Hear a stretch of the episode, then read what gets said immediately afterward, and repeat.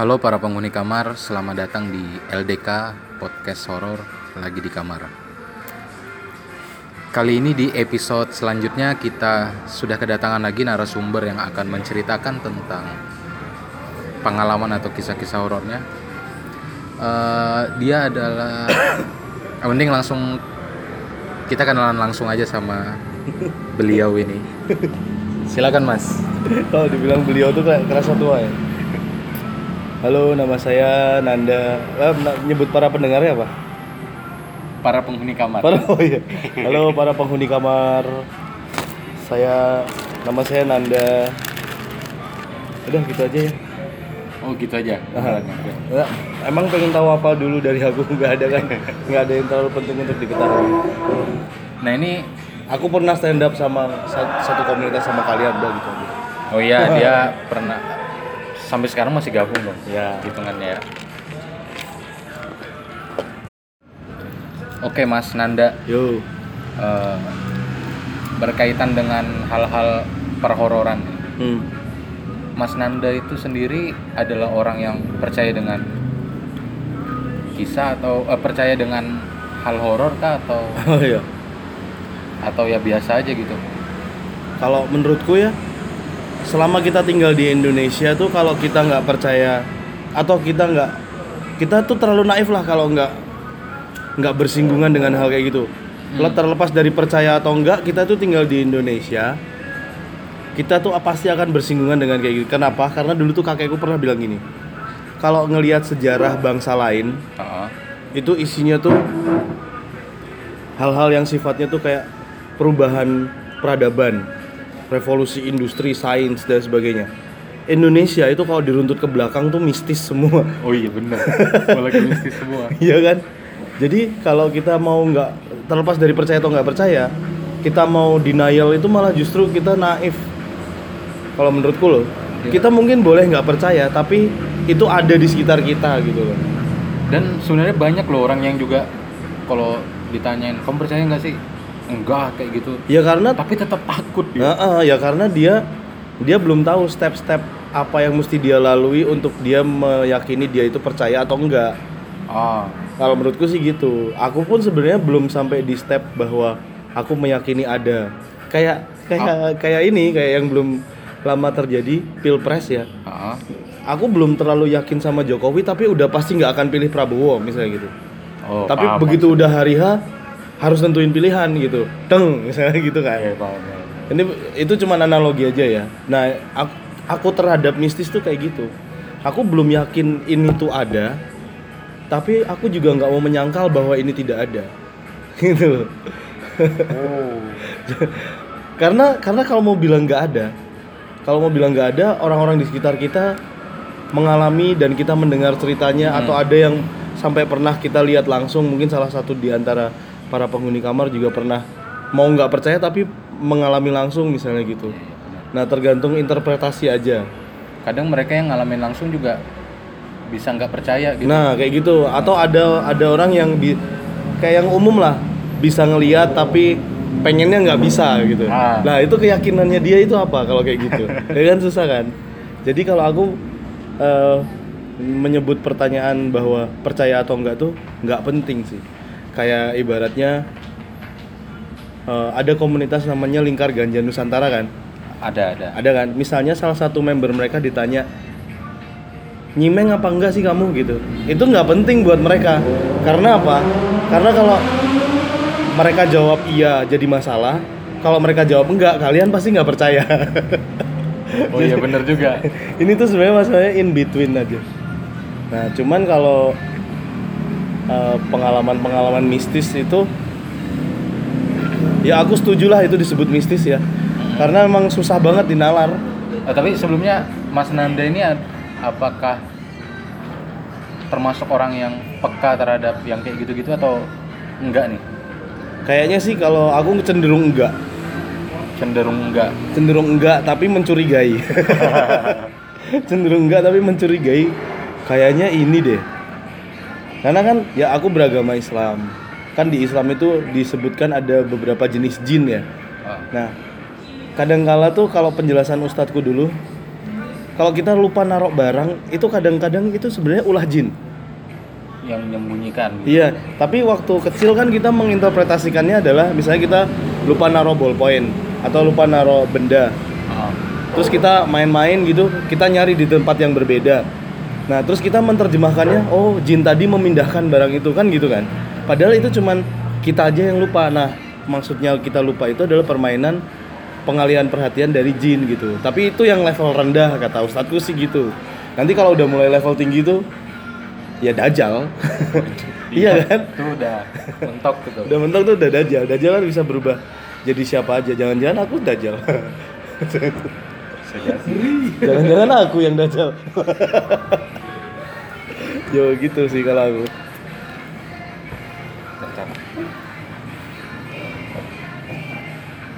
Berarti eh, ini pengalaman terdekat tentang hal mistis yang tadi Mas Nada ceritakan Nah, apa? Pengalaman terdekatku tuh Atau justru kejadian terdekat? datang dari lingkunganku sendiri, lingkungan keluarga. Aku mulai mempercayai, mulai hampir mempercayai ini ada itu setelah menemui kasus-kasus yang sama, gitu loh. Menemui kasus-kasus yang sama kayak kita mulai dari yang paling deket dulu ya, Ya. rumah. Rumah itu, ya ini anehnya gini. Jadi dulu tuh aku pernah tinggal di rumah yang cuman satu jarak, jaraknya tuh cuman karena ada jalan itu sama kuburan jadi rumahku sama kuburan itu cuman Depan-depanan. depan-depanan sama kuburan rumahku depan-depanan sama kuburan ya pemisahnya cuman jalan gitu ya. Tapi justru di situ nggak terjadi apa-apa. Jadi aku percaya waktu itu aku jadi nggak nggak terlalu percaya sama hal-hal kayak gitu. Tapi justru setelah tinggal di rumah yang nggak ada masa lalunya dengan mistis gitu ya, atau nggak punya latar belakang mistis ternyata malah banyak. Gitu loh menurut para penerawang banyak. Oh yang di rumah depanan dengan kuburan. Malah nggak nggak pernah nggak terjadi apa-apa. Nggak pernah kayak yang diganggu-ganggu atau apa gitu. Tapi yang di rumah yang sekarang ini aku kan nempatin rumah yang sekarang ini dari tahun 98 Yang ini? Yang sekarang ini. Sekarang nih. Ng- nggak usah disebutin daerahnya kan ya? Yang sekarang ini dari tahun 98 itu aku masih kelas 6 SD kalau nggak salah. SD. Jadi justru banyak banget kejadian yang terjadi di situ. Langsung disebutin konkretnya nggak nih kejadiannya apa? Mau di awalnya dulu nggak apa-apa. Oh ya, awalnya dulu tuh gini. Jadi Ini pas usia berapa kira-kira? kelas 6 SD itu kira-kira sudah berapa sih? Sudah 12 Oh pas ya? 6 kelas 6 SD nih. Iya, kelas 6 SD. Kelas 6 SD itu kayaknya umur 12 apa 11 Iya, tahun iya. ya? Eh Sekitar itu. sekitar itu ya lupa lah yang jelas aku masih ingat aku kelas 6 SD nah itu tuh dulu em, eh aku juga nggak tahu sih ibuku tuh haji loh padahal Kenapa? Kenapa? emang? ibuku tuh haji tapi tapi untuk rumah baru tuh dia masih mempercayai misalnya kayak naro pasir di gelas, naro air di gelas Oh. terus nanti ditaruh di pojokan rumah gitu. Karena itu nanti uh, akan menjadi uh, se- secara pemahamanku ya itu akan menjadi indikasi bahwa uh, penghuni halus itu sudah pergi adalah ketika gelasnya sudah kosong. Yang isi pasir tadi. Isi pasir atau air itu kosong, artinya penghuninya udah pergi. Entah mungkin dia gondol pasirnya terus dimakan, dikira sagon atau apa. Tapi itu indikasi dulu. Eh, nggak pernah yang naruh jimat yang bentuknya kayak jimat gitu nggak. Nah itu indikasi pertama. Tapi makin ke sini, makin ke sini tuh ah, ini yang yang temanku temanku tuh ada yang pernah bilang gini loh. Justru rumahmu tuh paling ngeri karena apa? Kamu sama seisi rumahmu dan penghuni halus rumahmu itu kayak udah berdamai. Maksudnya? Jadi udah udah nggak pernah ada rasa takut. Justru malah itu yang paling serem kata temanku gitu loh. Karena dia bisa mereka itu bisa nerima kamu menghuni rumah itu sementara penghuni halus itu nggak bisa terima orang lain misalnya gitu. Misal ada orang lain yang Paham nggak maksudnya gini? Jadi temanku tuh pernah bilang gini, rumahmu tuh ngeri. Karena apa? Karena kamu udah bisa berdamai sama penghuni-penghuni halus itu gitu loh. Nah rumahku tuh ada kata kata temanku yang bisa lihat tuh ada banyak bahkan bahkan katanya sekeluarga. Waduh. di rumah itu. Nah, cuman karena aku berangkat dari orang yang nggak terlalu percaya kan dari kecilnya, akhirnya kayak makin ke sini tuh makin bisa menerima dan berdamai gitu. Jadi bisa menerima tanpa proses rasa takut, tanpa melewati proses merasa takut gitu.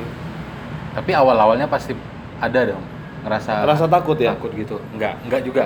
Ya lebih ke heran sih, Aduh, malah heran. lebih ke heran. tapi ini kayak kan hantunya udah bisa nerima ya Jinnya, makhluk makhluknya itu udah bisa nerima terus juga Akunya yang bisa nerima juga bisa akhirnya. nerima kan tapi dia nggak bisa nerima orang lain dan itu kayak banyak kejadian di tempat-tempat lain deh Iya. kayak kalau kita tempat ke tempat siapa gitu kan sering diganggu gitu. Tapi yang punya rumah nggak pernah diganggu.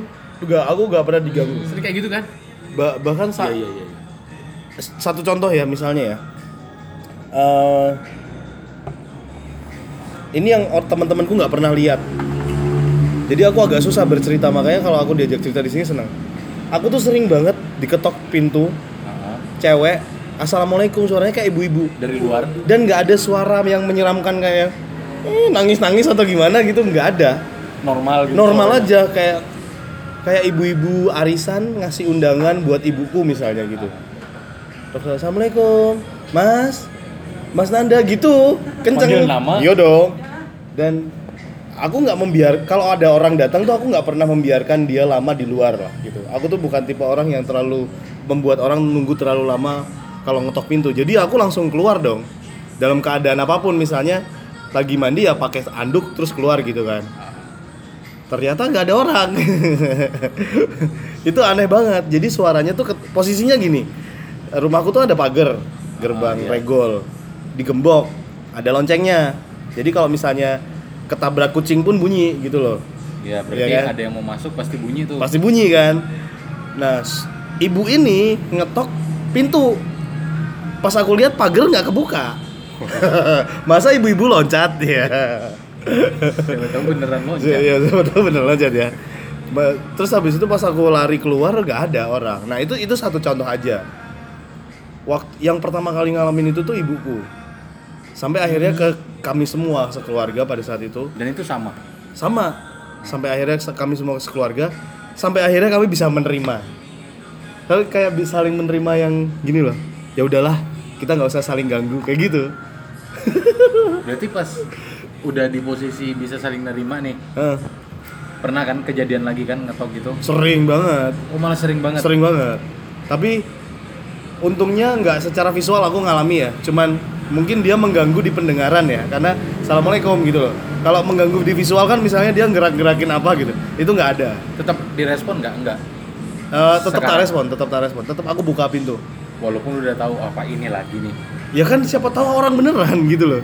Kalau aku tuh Iya. ya kalau misalnya aku berpikir ah paling setan. Orang beneran marah dong.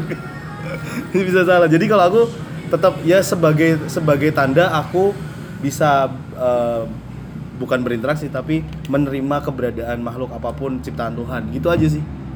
Kalau itu itu ungkapan bijaknya. Ungkapan bijaknya gitu. Jadi seolah-olah kalau misalnya itu terjadi lagi itu anggaplah aku memang menerima semua makhluk datang gitu lo, lo mau gimana lagi ke Iya nggak? Kalau misalnya ketemu, assalamualaikum, mas ternyata ada orang nganterin berkat atau hantaran, pas aku lagi nggak punya duit, nggak tak bukain, dibawa pulang, aku nggak makan, dimakan sama dia kan rugi. Iya juga. Bukannya mau sok berani, tapi kalau misalnya aku buka dan nggak ada, ya udah gitu. Kalau sih gitu. Berarti pernah ngerasa yang kayak gitu diketok. Assalamualaikum. Nah ini kayaknya dia lagi nih. Tapi tetap dibuka pernah. Tetap dibuka karena aku nggak tahu bedanya. Katanya kan kalau setan udah paling bisa menyerupai manusia itu udah paling serem ya. Berarti sama Nah banget. ini aku nggak tahu bedanya loh. aku udah nggak tahu bedanya antara suara manusia beneran atau suara makhluk halus tahu udah nggak tahu nggak tahu bedanya. Jeruntung nggak? Hmm? Kemarin Mas Nanda kan nawarin bikin di rumah. Aduh. Ternyata kondisi rumah. Kalau bikin di rumah dan kejadian kan jadi lebih seru ya. Enggak sih. Eh, itu siang juga kadang siang juga siang. ngetok-ngetok. Kadang juga aku kalau siang itu eh, pas belum kerja kayak sekarang ya. Kalau sekarang tuh kerja ya cuman di rumah tuh kalau malam. Siang udah jarang banget di rumah kecuali Sabtu Minggu. itu kadang aku lihat ada bayangan orang dari luar jendela. Dari luar jendela. Jadi ya bukan bayangan yang serem seserem yang dibayangkan lah. Maksudnya ya aku ngerasa ada orang tuh kelihatan kayak habis habis ngintip terus ketok gitu. Lalu aku keluar pas keluar nggak ada misalnya gitu. Dan itu masih dalam keadaan pagar terkunci. Karena aku pagar tak kunci terus Di- di- walaupun di dalam. paling nggak di slot terus gemboknya dicantolin aja gitu loh. Paling nggak kan kalau membuka kan butuh waktu kan. Walaupun nggak diceklek gitu loh gemboknya. Tapi kan kalau ada orang mau niat jahat maling atau apa kan butuh waktu. Butuh waktu itu lama loh. Bagi maling tuh lama gitu. Ya itu cuma strategi rumahku aja. Terus eh, tadi kan mas Angga bilang ngalamin kejadian itu dapatnya malah heran kan bukan ngerasa takut malah ngerasa heran. Nah awalnya heran sampai pada akhirnya menerima tanpa proses rasa takut. Sam- udah biasa aja gitu saking jadinya. biasanya iya. Dan kejadian yang paling buat serem. Paling serem lah. Walaupun nggak ada takut nih tapi ya kejadian itu pokoknya paling serem. Iya. Apa kira-kira? Itu juga lagi-lagi dari lingkungan keluarga sih. Jadi silsilah keluarga aku tuh lah banyak banget. Asli mana tuh mas? Kalau ibuku tuh asli Sumbawa. Oh, Eh, bapakku aslinya Banjarmasin. Tapi orang tua tuh nggak pernah tinggal di daerahnya. daerahnya. Ya tinggalnya di daerahnya ibu di Sumbawa karena orang tuanya bapak tuh PNS ditempatkan di Sumbawa kebetulan. Maka mereka bertemu di sana. Terus tahun 71 datang ke Jogja kuliah bareng dan kerja bareng maksudnya kuliah masing-masing ambil jurusannya masing-masing kerja juga ambil jurusannya masing-masing terus menikahnya kembali ke Sumbawa ke kampungnya ibu oh sempat balik lagi Nah, nah, cerita ini tuh tentang tentang di Sumbawa sih sebenarnya. Yang selama ini aku mikir kayaknya mistis tuh cuman di Jawa, ternyata di seluruh Indonesia. gitu loh. Jadi ceritanya tuh gini kak, di keluarganya ibu tuh ada satu sanak saudara kita yang dia tuh cukup kaya, bahkan saking kayanya tuh bank tuh pinjam duit ke dia. Oh. kalau ya kalau sekarang sih udah nggak heran. Kalau zaman sekarang tuh disebutnya kayak nasabah prioritas gitu loh. oh Nah, iya iya iya Ya, dia prioritas memang latar belakangnya tuh saudagar. Latar latar belakangnya tuh memang pedagang yang sukses, pengusaha yang sukses gitu. Tapi eh, banyak yang bersaksi bahwa memang dia mendapatkan itu semua dengan cara yang nggak benar. Dengan cara yang nggak benar. Jadi ada ritual-ritual khusus, ada tanggal-tanggal khusus di mana dia nggak boleh berinteraksi sama orang, kalau di, di te- apa dikaitkan ke zaman modern tuh tidak berinteraksi sama orang itu berarti tidak terima telepon, tidak balas-balasan SMS, nggak balas-balasan chat kalau sekarang. Jadi benar-benar ada satu hari di mana dia benar-benar mengisolasi diri di dalam rumah, Sama nggak keluarganya. nggak makan, nggak minum, tapi tetap nyediain makanan. Ya ibaratnya Hmm. sajian lah ya iya, paham, paham. tetap nyediain makanan cuman nggak untuk mereka makan gitu kan nah in, dia itu eh, statusnya tuh dia tuh sebenarnya nenekku karena dia adik dari nenekku dari ibu Ade dari jadi bulenya ibu tantenya ibu lah oh iya paham nah dia tuh hierarkinya juga banyak karena dia ternyata poliandri. Maksudnya? Maksudnya dia suaminya banyak gitu kan. Karena dia poliandri gitu. Nah yang terjadi sama dia yang membuat aku mulai agak serem sih sebenarnya itu mulai dari ritual itu yang yang yang ternyata kalau dibandingin sama kejadian yang aku alami di rumah tuh nggak ada apa-apanya. Nggak ada apa-apanya jadi kalau ada ritual ritual penyembah setan yang sering kita lihat di film-film atau kita baca di cerita-cerita tuh aku ngalamin. Aku melihat langsung orangnya ada gitu. Oh ber- berarti mas Nanda ngalamin langsung nih? Ngelihat langsung ngelihat langsung orangnya ada itu. iya. Nah dia itu ya itu kayak tadi yang aku bilang nggak berinteraksi sama orang itu yang paling utama. Terus punya banyak pantangan salah satunya dia nggak boleh kasih uang. Ke siapa pun? Siapa pun kalau dia mau bersedekah dia harus barang. Jadi kan repot banget itu. Misalnya mau nyumbang panti asuhan. Kan kalau orang nggak mau repot uang kan ditransfer lewat bank atau apa. Ya kalau dia harus barang artinya dia harus ngelihat panti asuhan ini kurangnya apa. AC dia sumbang AC butuh sarana apa dia sumbang. Pokoknya infrastruktur fisik semuanya dikasih tanpa batas. Intinya bukan uang. Penting bukan uang walaupun cuman 100 perak gitu. Itu pantangannya. Tantangan ngeri kan? Nah sayangnya di rumahku tuh benda-benda yang ada di rumah seperti kursi eh, kabinet terus buffet buat naro-naro gelas dan lain sebagainya itu pemberian dari beliau. Dan itu bukan pamer ya tapi mahal. Dan karena jat- bahannya jati asli loh. Itu kalau misalnya aku jual di OLX itu yang buru banyak banget loh. Pasti. Lemari lemari tingginya 2 meter itu kalau dita posting di OLX atau di Facebook harga satu setengah juta aja itu langsung jadi rebutan mas. Barangnya ada di ya, rumah ini? Ada. Sampai sekarang ada. Tapi ternyata barang-barang itu nggak nggak tidak berdampak apa? nah, tidak berdampak mistis atau tidak menjadi tempat hunian makhluk atau apa pun lah gitu. Ya artinya ya aku aku mindah-mindahin barang itu juga nggak apa-apa gitu. Asal nggak dijual. Kalau dijual itu kan sebenarnya bukan masalah mistis ya masa kita dikasih barang sama orang terus kita jual itu kan Oh. nggak apa pamali lah istilahnya gitu. Yusril aja ngasih aku speaker Altec Lansing yang sangat jadul itu sampai sekarang nggak tak jual. Padahal bu- buat apa sih Altec Lansing bagi seorang Yusril? Dia bisa beli yang lebih mahal gitu. Nah, jadi itu salah satu ritual-ritualnya gitu. Nah Berarti ini semua keluarga udah tahu tuh gue tahu banyak banyak tahu. Nah, dia dan semua keturunannya dia itu juga sudah menjadi satu paket sesembahan untuk yang dia sembah, gitu loh. Jadi misalnya nih, yang paling kelihatan tuh fisik. Kalau misalnya dia ngelanggar pantangan itu pasti ada satu anggota tubuhnya yang hilang. sejak maksudnya Jadi- lahir atau lewat nanti ada kecelakaan atau apa Nah, lewat lewat ke peristiwa sehari-hari. oh lewat peristiwa sehari-hari. Tapi anehnya, tapi nanti dulu ya anehnya seperti apa. Jadi gini loh, dia punya terah keluarga nih. iya Terah keluarga itu tuh udah otomatis langsung jadi paket sesembahannya untuk yang dia sembah. Ya dalam hal ini iblis lah. Hmm. Dalam hal ini iblis. Artinya siapa pun yang melanggar, baik dia tahu atau enggak peraturan ini, maka dia akan kena. uh ngeri juga Jadi eh, tantenya ibuku ini alias nenekku ini, dia tuh udah punya sistem komando terpusat. Iya bener, yang diturunkan lewat anak-anaknya dari suami nomor 1 sampai 4 itu berawal dari mana mas? Sebelumnya? Berawal dari kalau awalnya aku nggak tahu ya, tapi pokoknya kita udah lihat dia kaya aja. Pasti dia udah pernah melakukan ritual itu mungkin di dia berkelana ke sebuah bukit kayak yang di dongeng-dongeng gitu aku nggak tahu. berarti maksudnya bisa dibilang itu dimulai dari dia itu? Iya, itu Atau dimulai bukan- dari si nenek ini. oh bukan dari keturunan sebelumnya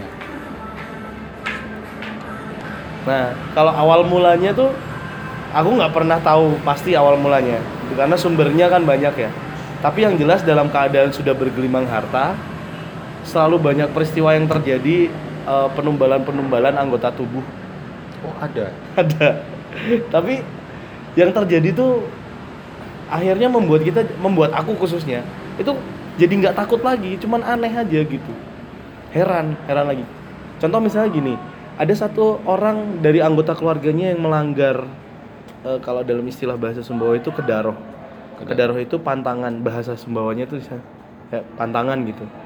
Kedaroh itu hari suci. Hari suci di mana tadi dia nggak boleh interaksi itu tapi ternyata ada yang interaksi angkat telepon atau apa kayak blunder gitu loh. Iya. ya angkat telepon gitu kan. Nah nanti pasti ada satu dari sekian banyak hierarki keluarganya itu yang kena tumbal. Oh bukan orang yang melanggar itu Bi- bisa jadi orang itu yang melanggar langsung atau atau orang lain misalnya anaknya anaknya nggak tahu nih nanti berarti yang kena dia anjir ngeri banget ini Iya, jadi terus misalnya cucunya masih kecil nih, masih kecil. Ternyata dia dihampiri sama temennya, misalnya ah, Bobby ayo main gitu. Oh iya tunggu bentar, nah itu udah kena. itu udah kena. Nanti yang kena bukan si anak ini, ibunya. Itu itu itu secara sistem kayak gitu ya. iya iya Nah, terus lewat kejadian apa terjadinya? Lewat kejadian sehari-hari dan itu sangat sulit disangka. Jadi pernah suatu hari ini statusnya masih cucu nih, masih kecil. Ya kejadiannya kayak gitu, diajak main sama tetangganya, dia nyaut. di hari suci itu di hari kedaroh itu dia nyaut besoknya tuh ada arisan keluarga terah ibu si anak ini lagi duduk nih tangannya nyandar gini loh nyandar di lantai kan karena arisannya lesehan nah terus kedudukan sama anggota keluarga yang lain. Pas dicabut itu telunjuknya udah nggak ada. Uh. Tanpa darah. Padahal cuma didudukin didudukin doang. itu tanpa darah. Itu baru baru permulaan ya.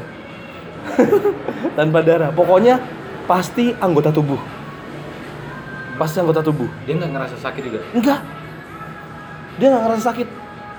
Dia nggak ngerasa sakit nggak keluar darah tapi telunjuknya hilang. Kayak gini. Nih jadi kalau foto aman lah. Kalau berfoto aman lah. Gitu. Dan ada yang dengan peristiwa-peristiwa yang sama atau peristiwa sehari-hari yang sama ada yang telunjuknya hilang ada yang pas ngecek mata terus bola matanya nggak ada jadi matanya gitu. Serius? Iya. Waduh, kok belum mata ngeri cuy. jadi kalau yang bola mata tuh ceritanya jadi dia ngecek mata nih. Terus kok kalau menurut analisa dokter kan dibawa ke dokter langsung karena dia kayak "Terus nggak bisa dibuka gitu. Terus katanya ada infeksi. Nah infeksi akhirnya harus dilakukan pengangkatan bola mata karena itu nanti akan menjalar ke sebelahnya misalnya gitu. Akhirnya diangkat. Nah jadi prosesnya tuh gitu. Dan itu tuh kalau misalnya kejadian cuman dia doang sih nggak apa-apa ya. Ini semua loh. Dan kalau kita runtut nih ternyata emang itu hierarki keluarganya dia. Hierarki yang menurut yang bukan menurut dia tapi yang satu terah sama dia. Ya aku sih satu terah tapi uh, kalau menurut langsung. ulama gitu ya kita tuh punya alasan-alasan kenapa kita nggak kena karena kita masih beriman kepada Allah Subhanahu Wa Taala waktu itu gitu. Kalau dia udah enggak berarti dia maksudnya Islam pun nggak ikut di situ atau tetap? Islam ya untuk formalitas aja karena karena kita kan tradisi Indonesia. Iya. tradisi Indonesia Lebaran ya halal bihalal bukan Natal atau apa. Itu. Nah yang paling yang paling ngeri lagi itu aku ngalamin langsung ngelihat langsung si nenek ini. Jadi ceritanya beliau ini sedang berkunjung ke waktu itu aku kejadiannya aku masih kelas 4 SD aku inget banget tuh. Soalnya waktu itu eh bukan kelas 4 SD kelas kelas 3 anjing aku tua banget Malioboro Mall tuh belum ada. Namanya itu toko Sinarmas dulu. Malioboro itu? Malioboro Mall. Malioboro Mall tuh dulu namanya toko Sinarmas. Nah tapi udah ada Pizza Hut. Iya, iya, iya, iya. udah ada Pizza Hut. Oh Burger King aja di Jakarta 80-an udah ada. Udah ada Pizza Hut dan nama nama Mall Malioboro itu waktu itu masih toko Sinarmas. Tahun 90-an sekian lah. Jadi waktu itu kami ibuku, nenekku alias ibu kandungnya ibuku dan beliau si Illuminati ini. waktu itu masih kalau ke mana-mana belum ada Trans Jogja, belum ada uh, Grab, kami masih naik bis jalur 4 Betul, Mbak. Kalau dari daerah rumahku tuh, ah ini orang bisa nebak loh kalau dari rumahku jalur 4 ke Malioboro, oh daerahnya pasti ini. Daerah gitu. Sebetulnya daerah ya. Spesifik. kalau mau nyebut daerah nggak apa-apa sih nggak apa ya. daerah apa sih- apa sih itu Bantul maksudnya Da- eh, daerah Gedung Kuning. Gedung Kuning Nah, kalau na- kalau naik bis jalur 4 itu nanti bisa langsung ke Malioboro. Nah, kami naik bis nih. Kami naik bis sampai di Malioboro. Ceritanya nenekku itu dirampok si Illuminati ini. Karena dia kan pakai gelang banyak banget tuh. Pakai gelang banyak banget. Terus dirampoknya itu pada saat kami mau naik dari dari, kami mau pulang ceritanya waktu Ah. itu dari Malioboro mau pulang ke rumah kami naik di depan benteng Redbox benteng Frederick tuh kami naik dari situ tuh terus pas mau naik itu yang tangan kanan eh yang tangan kiri dia pegang tas ada perhiasannya tangan kanan pegangan yang buat naik ke bis itu. Ya. Nah ini ditarik. Tahu nggak apa yang terjadi? Apa? Ikut tangannya. Lepas tangan lepas. uh. Tanpa darah tanpa rasa sakit. Anjir. Terus? Jadi sampai sekarang beliau itu buntung. Yang ngambil itu? Enggak, yang eh, nenekku itu sampai sekarang buntung. oh yang kelepas? Tangannya doang. Yang dijabret. Yang isinya perhiasan itu tadi. Kira Nah. yang si penjamret itu yang Iya. lepas. Nah, terus kan waktu itu aku um- aku masih kecil tapi aku udah paham bahasa Sumbawa ya. Nah, ibuku itu istilahnya rasan-rasan sama nen sama nenekku. Oh, pasti dia ngelanggar ke darohnya sendiri. Habis itu itu gelang banyak banget loh. Zaman dulu nenek-nenek kalau pakai gelang itu kan sebuah prestis. Nggak tahu kalau sekarang, tapi dulu itu gila. Itu Mas Nendeng lihat sendiri tuh. Lihat sendiri. Tapi waktu itu aku nggak bisa menginterpretasikan ap- itu sebagai apa, Apa? karena ibuku bercerita oh memang dia pakai tangan palsu karena memang waktu itu kecelakaan tangannya patah gimana gitu. Tapi setelah aku beranjak dewasa ternyata cerita yang muncul adalah itu tuh emang copot tangannya karena itu eh, tumbal gitu loh. Jadi tangan isinya perhiasan yang wah gitu. Aku nggak ngebayangin perampoknya gimana Iya, ya. Itu aku pikirnya itu. Uh, Perampoknya itu- gimana nih? Jadi mau ngambil perhiasan apa enggak gitu. Sama dibuang tuh mungkin "Wah, pas sama lari dia Nah, Anjir. betul. Berarti- akhirnya sampai rumah itu dengan keadaan tangan buntung itu cuman lengannya doang. Jadi lengan panjang kan. Ah. Jadi ditarik itu tuh copot kayak kayak kita narik tulang ayam gitu. Strot. nah, itu kan copot gitu terus ya, beliau di di bis tuh duduk biasa gini sambil lengan bajunya dia pegangi seolah-olah masih ada tangannya gitu. Orang la- orang yang di bis tuh ada yang lihat juga. Enggak, oh, waktu itu nggak terlalu banyak yang ngeh. Oh. Ya karena udah duduk gini. Dan karena waktu itu nenekku nggak teriak. Nggak teriak kayak, ah jabret gitu. Enggak. Ya mungkin gelang yang ada di tangannya itu nggak seberapa dari hartanya mungkin. ya. karena dia tahu dia adalah tumbal gitu. Loh, eh, dan yang beliau itu yang ini kan orang yang melakukan ritual itu. Iya, beliau ini yang melakukan ritual itu. Berarti dia tahu Dia tahu, alasannya kenapa gitu dong. dia pasti ingat. Pasti Cuman, cuman aku sampai sekarang nggak pernah tahu ceritanya. Mau nanya ke siapa juga udah dia ngelanggar apa gitu ya. Eh, mungkin dia eh, atau mungkin ada anggota keluarganya yang ngasih uang kah atau mungkin ada satu terah keluarganya yang mungkin kepengen keluar dari lingkaran itu Cara meng- melakukan komandonya gimana ya? Ah, ya ya itu di, di arisan terah itu Warisan terakhir. iya di arisan terah itu aku ingat banget ada ada kalanya ketika arisan terah itu kan kita biasanya kumpul gitu memang ada arisannya pas makan-makan itu beberapa orang kayak duduk di meja makan khusus sendiri Oh. nggak boleh ada orang lain selain orang-orang yang udah dipilih di situ duduk untuk duduk di meja makan waktu itu sih aku mikirnya karena mereka sudah sudah pada tua nggak nggak bisa kayak standing party gitu jadi mereka di meja makan ternyata itu ritual gitu loh Eh, berarti misal ada keluarganya laki-laki terus nikah Hmm. sama orang cewek, otomatis yang si cewek ini juga ikut Nah. termasuk. ya misalnya ada ada salah satu anggota keluarga mereka menikah dengan orang yang biasa-biasa kayak kita Ah. yang nggak ngerti ritual itu ya ya pasti nanti salah satu dari mereka ada yang kena tumbal.